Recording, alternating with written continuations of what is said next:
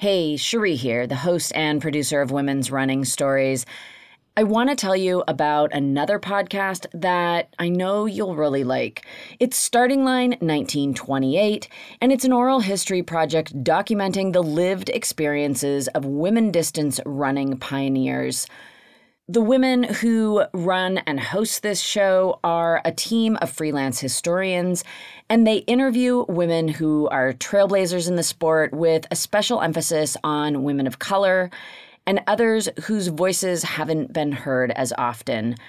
Their project spans the 20th century, chronicling individuals who paved the way for a post-Title IX world. Their guests have included Olympians, steeplechase pioneers, ultra-running champions, coaches, and those who fought hard for women to have new opportunities in the sport. What I really like about Starting Line 1928 is because it is an oral history project, and the women who run the interviews are academics.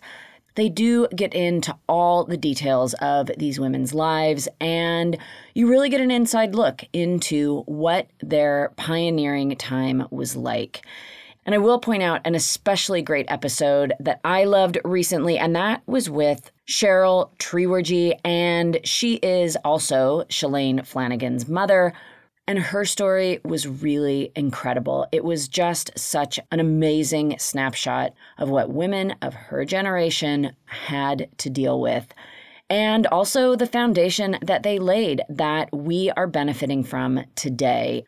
So she is just one of many, many pioneering women that you can hear about on Starting Line 1928. Go check them out, subscribe, listen. You can learn more on their website, startingline1928.com, and that is 1928 all numerals. And you can follow them on Instagram at startingline1928 and on Twitter at startline1928. All right, now on to the episode. Women's running. Running stories.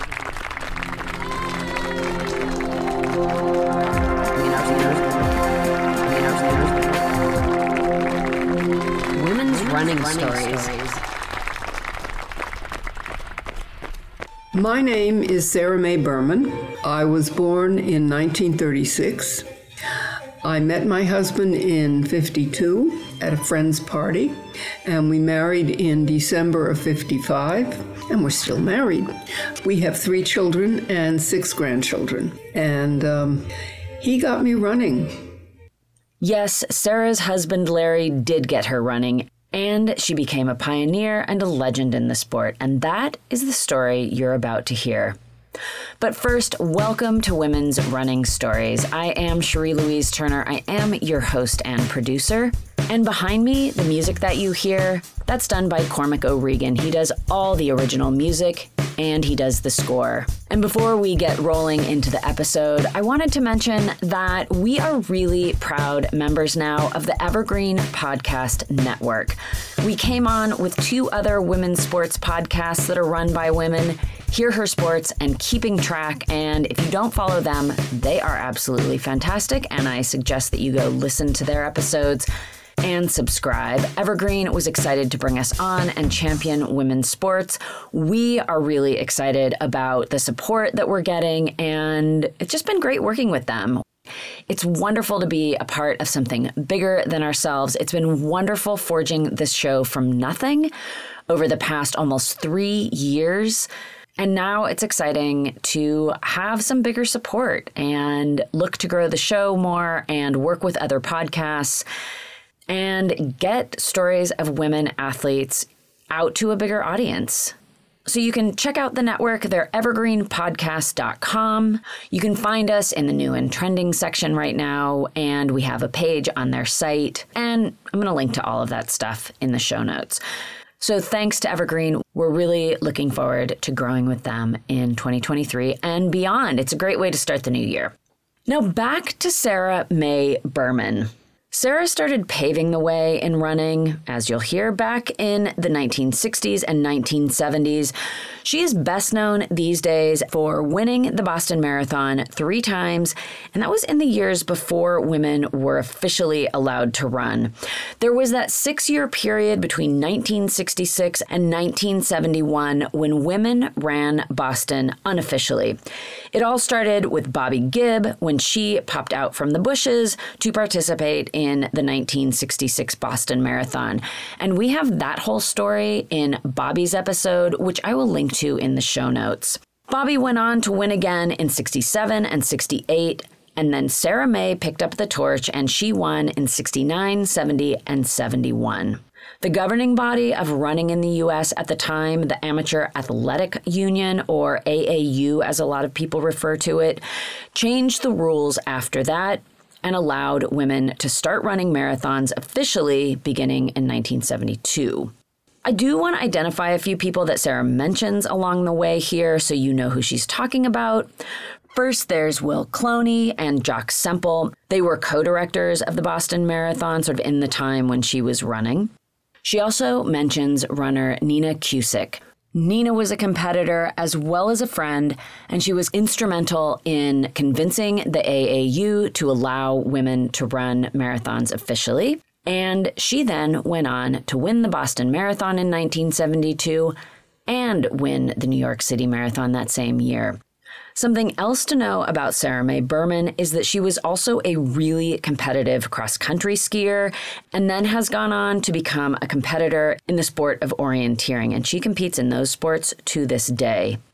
Throughout her entire athletic career, Larry has been by her side. He's been a competitor himself and a great supporter of her athletics, and he has served as her coach. They have a long history of doing all of this together. The couple has also been very involved in the sports they've participated in, which you're going to hear about in this story. Something else you're going to notice is that these two don't just do sports together, they do interviews together. And you're going to hear Larry a time or two in this story. You may even catch a laugh or two from me. We recorded this interview in the couple's Boston area home a few days after Sara and Larry had returned from their most recent orienteering competition, which immediately prompted one of my first questions for Sara. Yeah, I'm curious, what keeps you racing these days? Oh, if you don't move, they start throwing dirt over you. Keep that one in mind as the years go by. I mean, what do you suggest they do? Stop being physical? No. I'm just asking what keeps you motivated to keep racing, because I often think about this idea of you could just go cross country skiing and you could do all of these things. No, but there's something to be said for showing up, putting a number on, getting yourself to a start line. That takes some effort. Improvement. Yeah. And meeting the challenge. Yeah. Meeting the challenge. And it is a challenge. It's a worthy challenge. This immediately clued me in to Sara's competitive side. And that drive, which is so clearly strong to this day, was something that was ignited years ago. Athletic pursuits for Sara have always had a purpose, which culminated on race day. That was the test of how well you were doing, how well you were training. I mean, you're not just training into the ether, you're training for a purpose, to get better, to improve. And how do you know you're improving? You go into a race. And that's how it's been for her pretty much from the start. Even before Sara began competing, her ideas of being an athlete were very much tied to this idea of racing. So let's go back, way back to the very beginning, and hear how it all started. Larry was still going to a graduate school at MIT while I was still finishing my college at Rhode Island School of Design, and we lived in Providence. And so he would take the train every morning to Boston. They had lots of trains in those days. And in the summertime, rather than do that, we rented a room in the Boston area so he wouldn't have to do so much commuting. And in 57, we rented a room from friends who lived near Jamaica Pond. And I hadn't really been running at all. It just didn't occur to me. Larry had run in high school and in college. Boys had sports to do in those days, and girls really didn't. And he decided he wanted to keep up his running, and we were near Jamaica Pond. So we would go over to the pond, and he would run around the pond. It's 1.4 miles. And I know because when eventually I began to run, I had to know what the distance was. And so I would sit there as a dutiful little wife and waited while he did his workout. And one day he said to me, "Why don't you come run with me?" Now that was the summer of 57.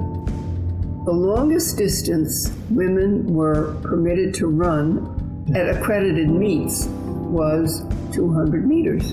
So the only girls I had seen running were sprinters. So when he said, "Let's go run," I got beside him on the path, and then I dashed away.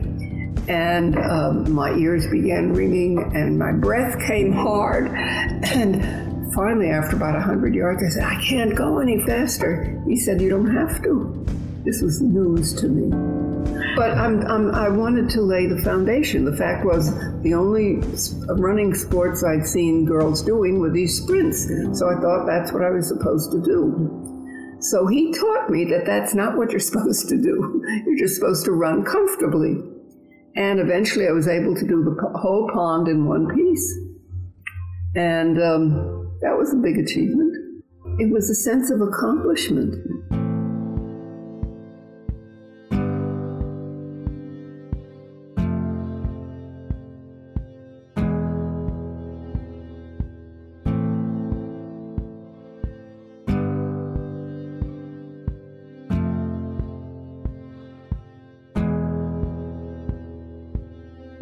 When I graduated from RISD in 1958, I was already pregnant. Our daughter was born at the end of August. Our son was born 15 months later. And our younger son was born in 63. So that's August 58, November 59, and February 63. And by 62, having two young kids to chase around, it was a pretty big job. And one day, my husband turned to me and he said, "Are you happy with the shape you're in?" Well, I really wasn't. And he said, "We should go running." So we eventually did. And there was a new long distance for women, half mile. And the reason was that in 1960, the Olympics were going to be in Rome. The Italians must have had a very good half-mile woman runner, and so they had it the half-mile for women. And our Amateur Athletic Union, AAU, suddenly had to get religion. They had to add the half-mile to their regular track meets, and that began in 58. And so by 62, when after our second child, and Larry wanted me to come running again, when we went to track meets, they had a women's half mile, and I could run the half mile. Now, you have to realize, in 62, I was 26, and the girls I was racing against were teenagers. I remember the first one I ran in Haverhill, Mass. I was the only woman to do the half mile. And then there were some other track meets in New York, and I wasn't the fastest there, but I could cover the distance.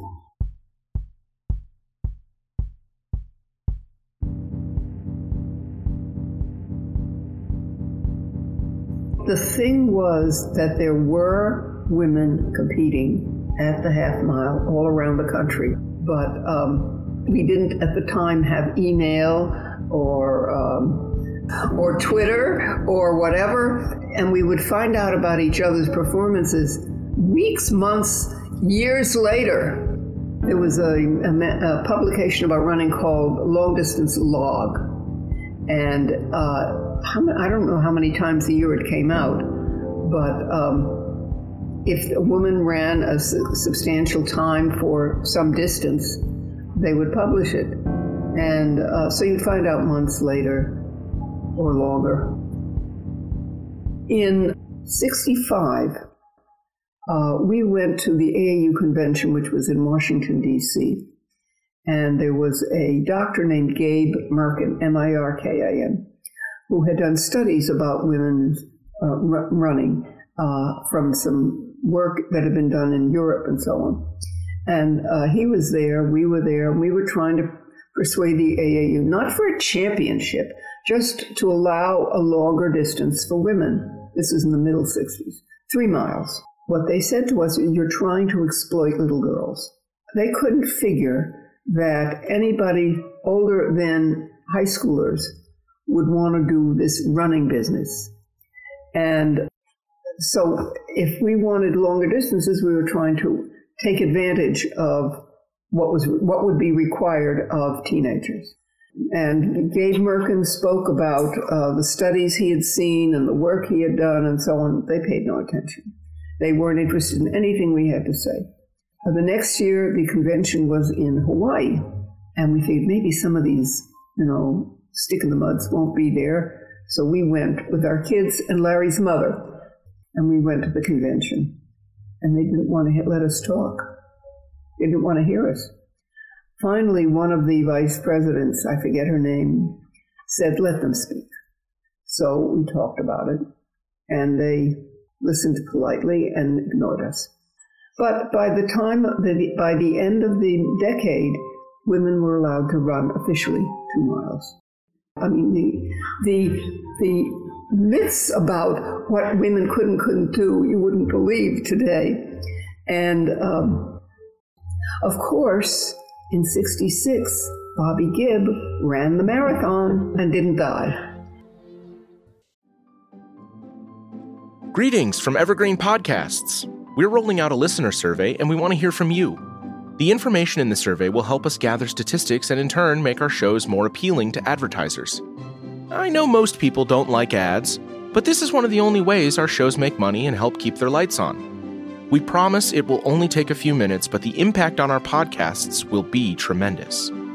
As a token of our appreciation, we'll randomly select one lucky participant each month to win an exclusive merchandise package from Evergreen Podcasts. Head to evergreenpodcast.com/listenersurvey to help a show and possibly get some free stuff for doing so. We can't thank you enough for the support. Now back to the show.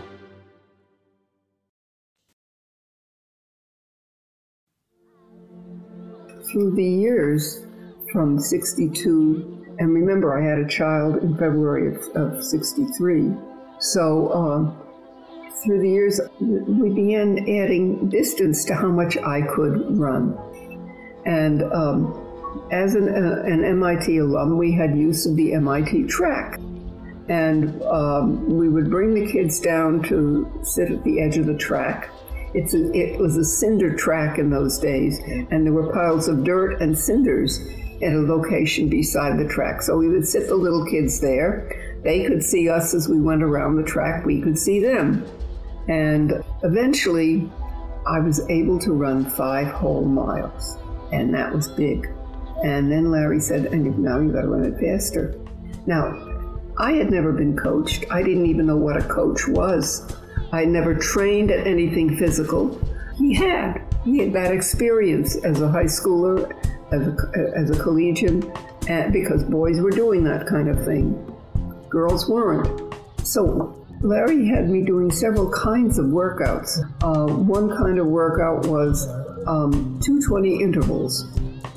And this helped you figure out what pace you were running if you were running longer. And so if you ran at 220 at a certain pace, and the number of them, if you could put them all together, that would be impressive. But try as I might, I just couldn't break 8-minute pace for 5 miles. Even with him running beside me, I just couldn't make it.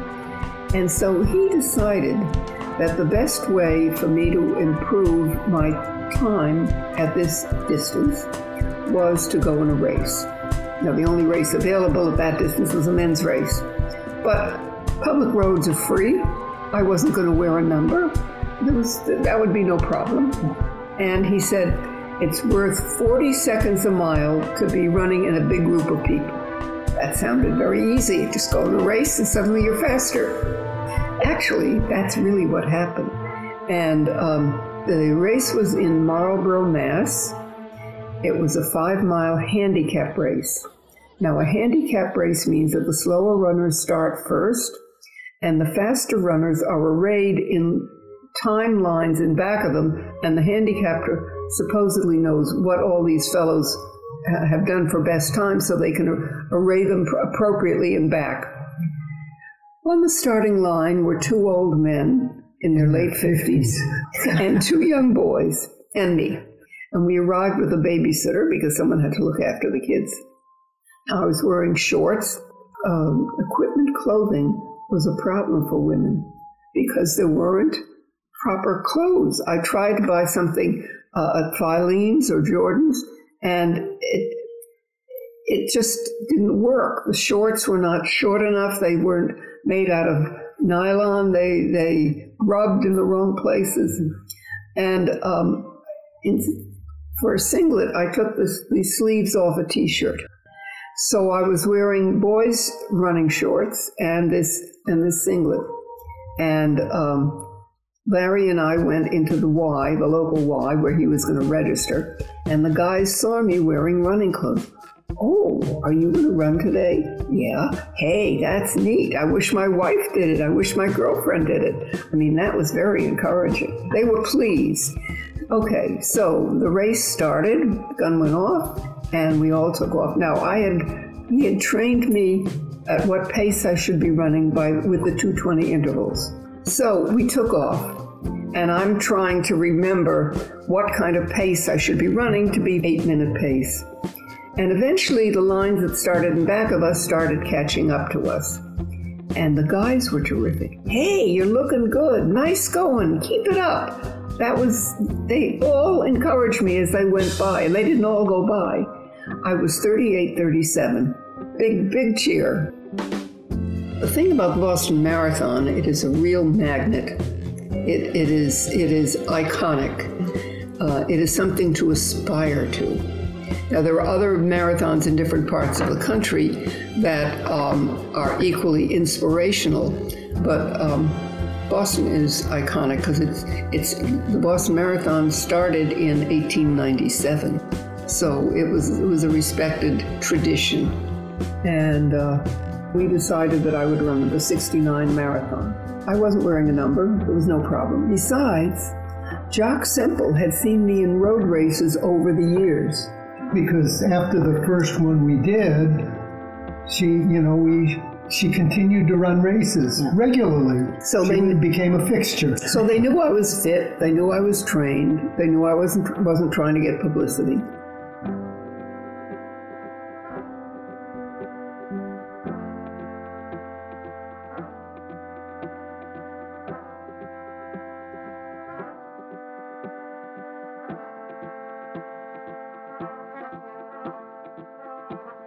So Larry ran with me, and I ran well.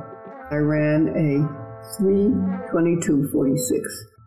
And in 70, Larry had me on a program of doing a road race on Saturday and a long run on Sunday, in addition to whatever else I was doing during the week.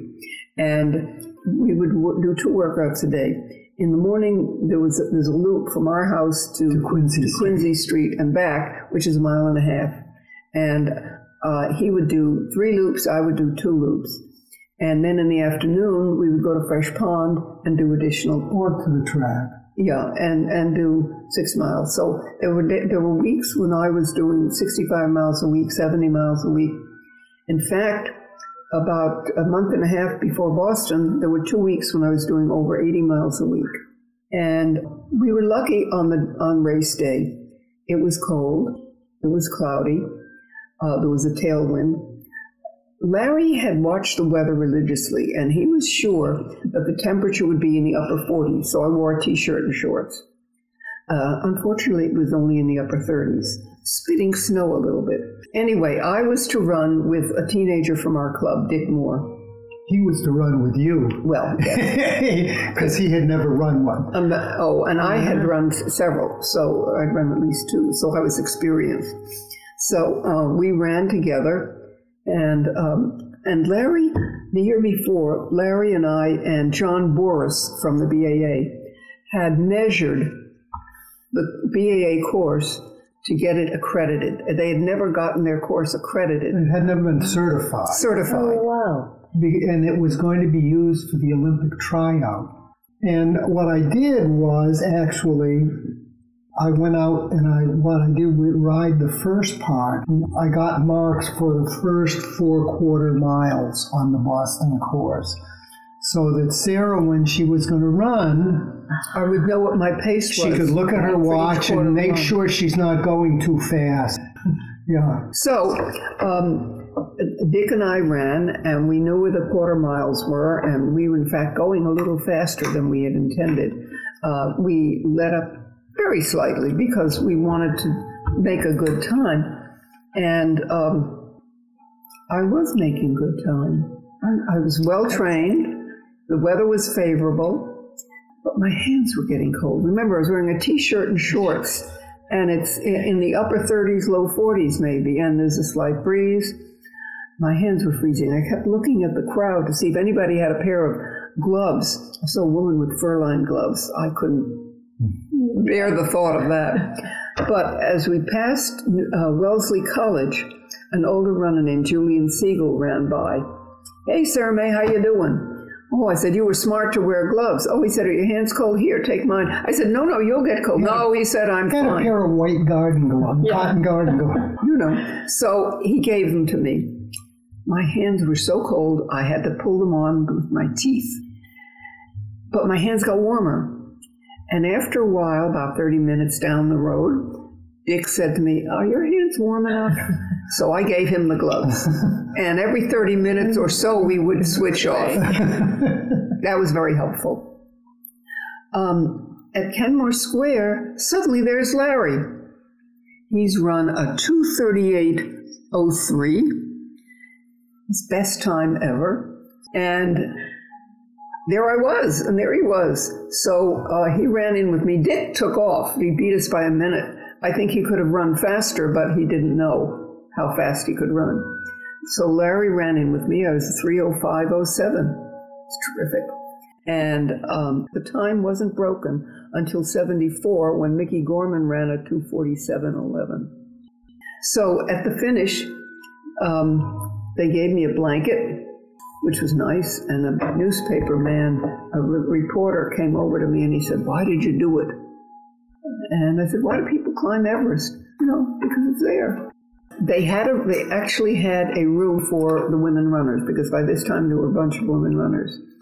And it was the women's skaters' locker room. There was one light bulb, I remember, and then there was a bench that was not quite a foot wide between the lockers. And I was exhausted, and so I lay down for a while. Another woman came in at some point, and she said, "Is there anything here?" I said, "No, there isn't." Eventually, I got better, and I began to look for Larry. And he had picked up my equipment bag, and there was a ladies' restroom somewhere around, and I changed into some warm clothing. And I think it wasn't until 72, when women were official, that they let us go up to the dining room and get some beef stew. There were a number of women who were pushing to have the marathon distance be official for women. And there were a number of women who were pressing for the Olympics to have a women's marathon in it. And my 3:05 was very close to 3 hours. A lot closer than had been run before. And at that point, well, that was Boston, but actually the record for women at that point was just under 3:03. Carolyn Walker from California. But Boston is as I said, an iconic event. And for a woman to run so close to 3 hours at Boston, and a young mother, so it obviously didn't hurt me. And in 71, I'm again running alone. And just after BC, which must be, 10K to go, 6 miles to go. Roughly, yeah. Nina Kuscsik comes sailing by me with some guys from New York running beside her. And I said to myself, I'm going to be second. I don't want to do that. I want to be first. So gradually I caught up to her at Cleveland Circle. And by Beacon Street, I was ahead of her. And I eventually got a half a minute ahead of her and maintained that to the end. So that was the first competition. Sara was very clearly driven to compete, not just against other competitors, like Nina at the Boston Marathon. She wanted to continue to drop her marathon time. And so she went after it once again a mere 6 weeks after Boston in late May 1971. There was such a thing called the Plotters Marathon, and I was trying to break 3 hours. I hadn't succeeded in doing that. And Larry said, well, we'll go in the Plotters. And Ted Corbett was in that race. Larry ran with me. And keeping track of the time. And it was run in D.W. Field Park, which is between Brockton and Avon. It was in the four laps in the low 60s.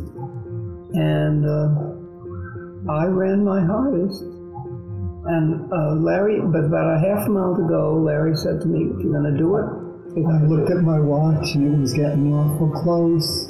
So I picked it up as much as I could and improved my speed somewhat. Got really going pretty hard. And I got to the finish line and collapsed on the finish line. She went... I was 3:00:35, and that fall we ran in the Framingham Marathon in November, I think it was. Again, I was trying, and Larry, I think I was on his bike. He had an injury or something, and I ran a 3:04:41. But we found out some years later that the course was a half a mile long. Sara did not break 3 hours during her running career. She was, however, one of the fastest marathoners of her day. Her performance at Plotters was faster than the world's best time, which had been run by Elizabeth Bonner earlier in May at the Philadelphia Marathon. Elizabeth had run a 3:01.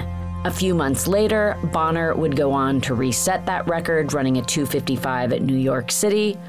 So in that period of a few months between Sara's running of Plotters and Bonner resetting the record at New York City, Sara's 3 hours at Plotters appears to be, very unofficially, the fastest time in the world. But Plotters wasn't certified for records, and there's a note that claims it was a bit short. So Sara can't be formally recognized as holding that record time, but it does clearly point to the fact that she was among the women pushing the sport forward for speed over distance. Sara ran several other marathons, but these would be her fastest days. And Sara did not just race. She also worked behind the scenes to champion other women at the Boston Marathon. In 72, there were 8 women, and in 73, 11 women in 73, but in 74, there were going to be 42 women. Because there were going to be 42 women, when there previously had been less than 2 dozen, Jenny Tuthill, a member from our club, and I were talking about it. We knew that there had been a couple of women missed at the finish line in the 2 years previous. Just think about it. You have a bunch of old men there with thick glasses, the track and field officials, sweet fellows. And if a woman was a little bit flat-chested, tall, slender, short hair, they thought she was a boy. They didn't recognize the girl. So we felt that if there were some women officials at the finish line, they wouldn't miss a girl. And Gloria Ratti, a wife of a runner, Charlie, and Bev Whitney, wife of a runner, Doug Whitney, these two ladies in particular had been officiating unofficially at road races for years, because the officials would take the first three or maybe the first 10 times, and the guys who came afterwards were out of luck. So these ladies were very upset with that. So they would time everybody at these races. So they were experienced. They knew what to do. So Gloria and her friend Bev we suggested them, and they agreed. So Gloria and Bev didn't miss anyone, and they officiated for years and years and years.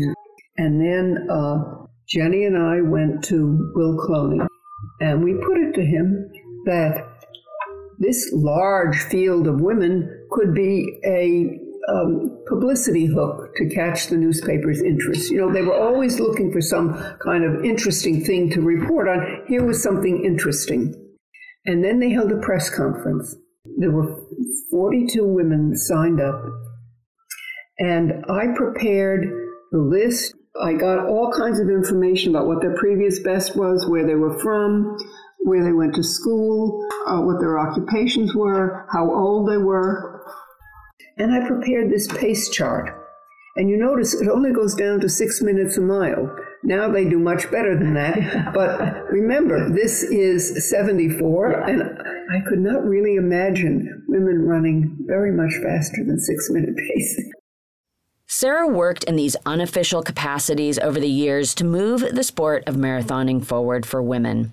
As a runner, she put herself in races even when she wasn't formally recognized, and she did the work to put the women in the Boston Marathon in the spotlight, even though she did not work as part of the marathon staff. She was championing other women like Gloria and Bev, who, especially in the case of Gloria Ratti, became key contributors to the Boston Marathon for many, many years to come. Gloria is a legend at this race. And while it did take some time, the recognition for Sara by the Boston Marathon did eventually come.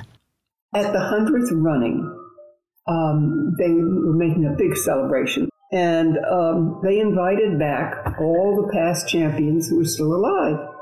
And they included Bobbi Gibb and me, which was very nice. I was pleased. I didn't really know what to expect. And what I found out was that the first 5 years that women were official, 72 to 77, they didn't give them medals. And Jackie Hansen, who won in 73, kept pestering them. Why didn't the women get medals? The guys did. And so at this 100th running, they were going to give the five women their medals. And Gloria Ratti, she was a vice president at that point.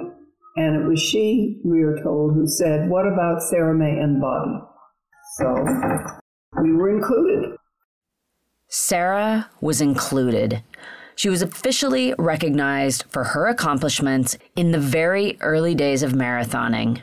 But this was by no means the first time that it crossed Sara's mind that she could be an important part of women's distance racing. It was a topic that came up between she and Larry early in her long-distance running days. And he and I were discussing long distances and the marathon. He was inspiring me to be a pioneer. That's what he said to me. Well, you stick your hand in a bucket of water and you pull it out and you look and you don't see anything different. I didn't really understand what it meant. Now I do. I see women of all ages running in the streets in their shorts, in the summertime, of course. And I see there's a women's 10K race around Boston on Columbus Day or Indigenous Peoples Day. The first one was in 77, and I was on the school committee at that point. You know, I got elected in 75, and I served from 76 to 84. That's 4 terms. I was going to be running again in 77. So I wanted to use it for publicity. So I decided there had been plenty of mother-daughter teams. What if I arranged a three-generation team? Because we had gotten my mother running. When my dad died in 1964, she came to us and she said, running seems to make you feel good. Can you teach me how? So we got her a pair of running shoes and we would run her around Fresh Pond to teach her how to run. So I proposed this to her and she was eager. She said, sure, what the heck. And so Penny was a sophomore at MIT that year. And so I said, Penny, your grandmother's running. We need a three-generation team. So she agreed. If her grandmother was running, she would run. Sara had inspired women near and far to run and race, and she is firmly established as a pioneer in the sport of running and marathoning. And through these many years, she's gotten to witness remarkable changes and growth in the women's side of the sport, and a spirit of competition among women racers that she and Nina kicked off way back before they were even allowed to put on race numbers. It is something she still feels connected to and invested in. When Boston, a decade or so ago, decided to have the elite women have a separate start time, I had to think about it. All we ever wanted to do was to be allowed to run as any of the guys could run. Now, what would this mean? And finally, I realized it wasn't special treatment. It was giving the women a chance to see each other. The elite women. Something to have them have a race. Something you couldn't do in the field of thousands. And at this point, the field is tens of thousands. And half of it is women. Yes, the women's side of the sport is thriving. Much as there is still work to be done to get to a place of equity, Sara's story reminds me that we have come such a long way. And I am so thankful for her and Larry's efforts to lay such a strong foundation. Sara gave us early benchmarks, which were formative to growing the sport.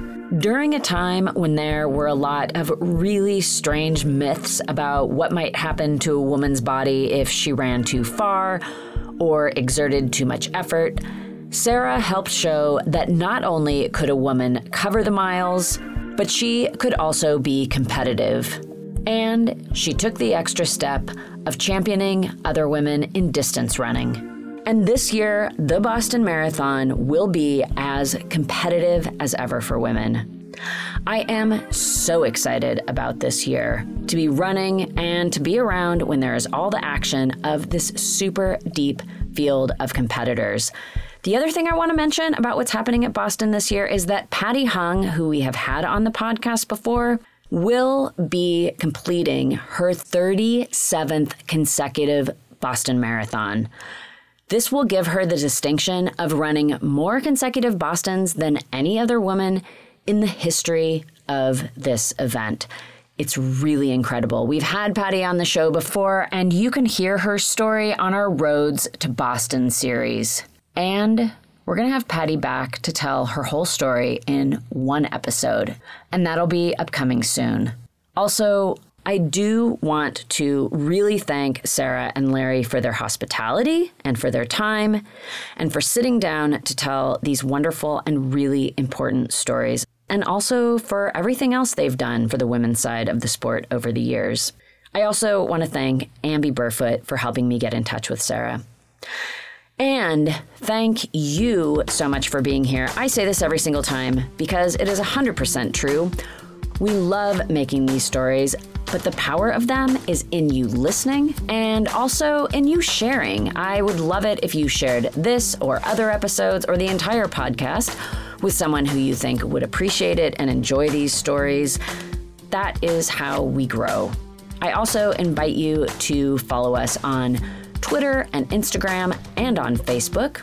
All those links will be in the show notes.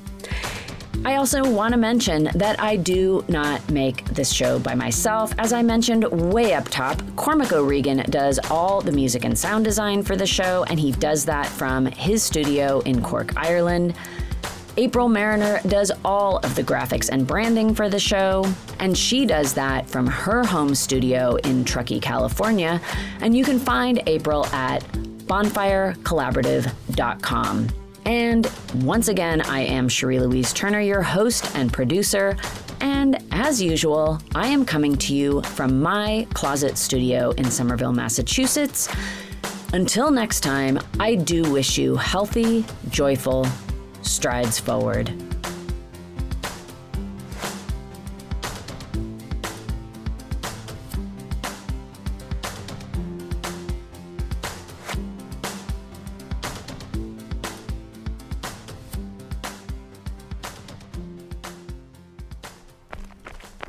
Women's running. Running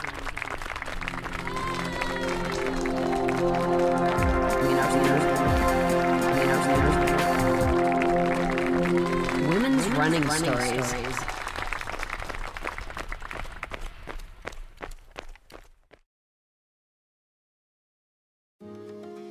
My name is Cindy Burnett, and each week I interview at least two traditionally published authors on my podcast, Thoughts from a Page. We talk spoiler-free about their books, so you can listen whether you have read the book or not. And then we delve into things that you most likely won't hear about anywhere else. The importance of the cover design, why they included various aspects of the story, personal details about both the books and the authors' lives, and so much more. You can find the podcast on every major platform and learn more about it on my website, thoughtsfromapage.com. Thanks so much for checking it out.